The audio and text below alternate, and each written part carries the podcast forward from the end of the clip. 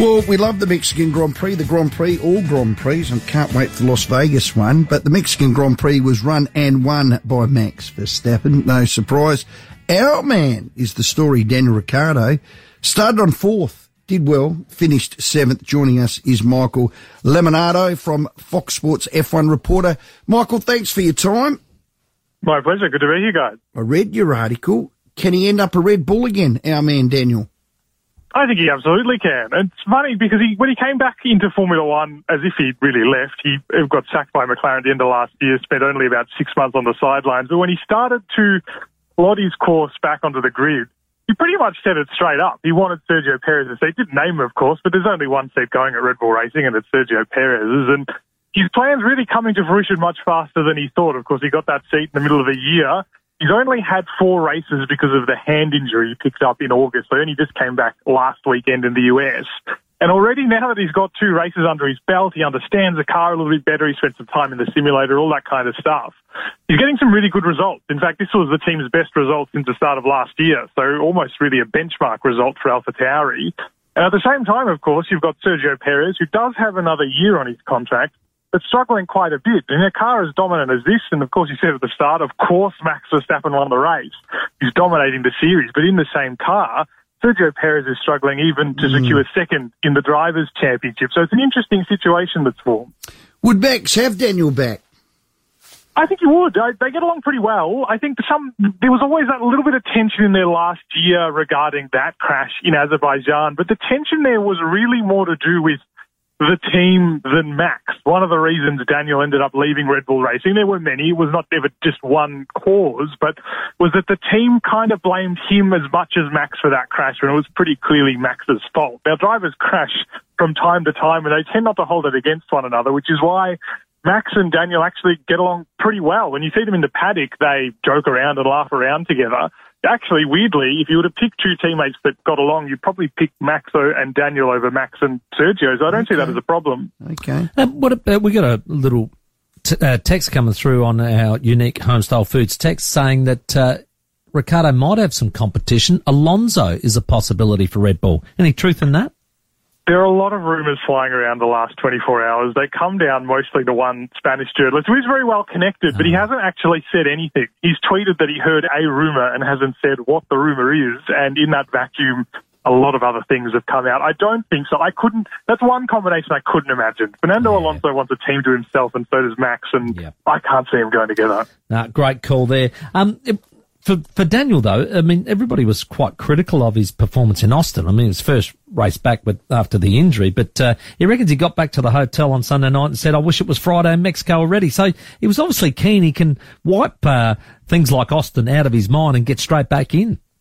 Yeah, and the key thing with Austin, well, the race result, first of all, was that he got a lot of damage after his first pit stop, which is how he ended up at the very back of the field at the checkered flag. But the thing with Austin in particular was that because it was a sprint weekend, they got only one practice session. And as you said, he'd had that hand injury. It was his first weekend back. And he could see some things he needed to do in that practice session, but simply didn't have the time to do it. So getting to Mexico, he was really excited to get into the car back on Friday because he had the normal 3 hours over the course of 2 days to do those things he decided he really wanted with the setup to make the car a bit more comfortable for him. And lo and behold, really in the first hour of practice and definitely by the end of the first day, you could see he was getting results out of that car that were not normally available to drivers in that car. And sure enough, I mean, fourth in qualifying exceeded his own expectations, but you can see he's starting to figure it out. So I think we can be pretty optimistic that he's not going to be getting fourth for the rest of the year in qualifying because that car's not really capable of that, but that he can be getting regular good results now that he's figured out what he needs to do. He likes road circuits. He's probably still the best F1 passer in the field. Well, that's what I'm told, Michael. You can back that up or not. I think Las Vegas could be it. If he drives well there, I don't know, start on grid or get on the podium, I reckon he's in a Red Bull seat there. I reckon that's the one. I mean, it could be. We're at the moment now where it feels like any race could be the decisive one. You know, I wouldn't be surprised if this Mexico Grand Prix, just because of the nature of Sergio Perez crashing out the first lap, Daniel's big result might be the decisive one. But like you say, he does love street tracks. It's become a specialty of his over his career, and Las Vegas is not only a street track but a brand new one to everyone. So he might back himself to have a little bit of an edge there.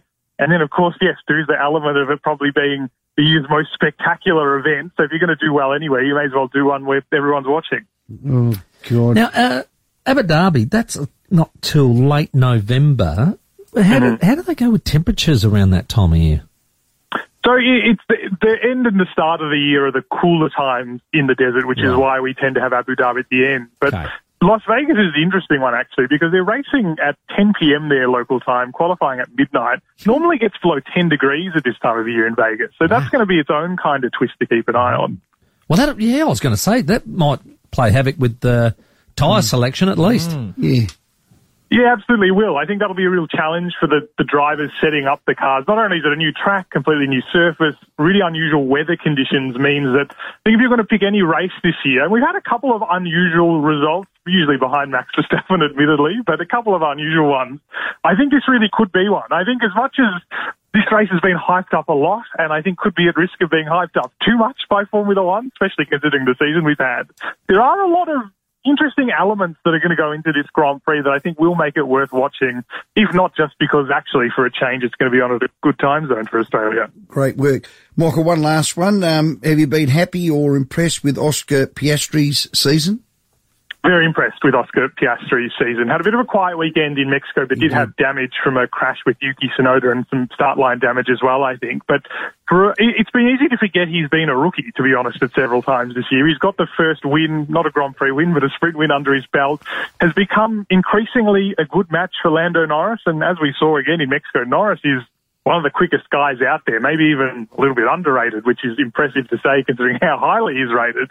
He's done really well for his first season. You couldn't have asked more of him for a rookie season, and I'm really excited to how he's going to back it up next year and in the coming years because he's definitely going to be a Formula One fixture. Oh, Michael, well done. Thanks for your time. Thanks, guys. Anytime. He's Ripper Michael Lamonato there, Fox Sports reporter.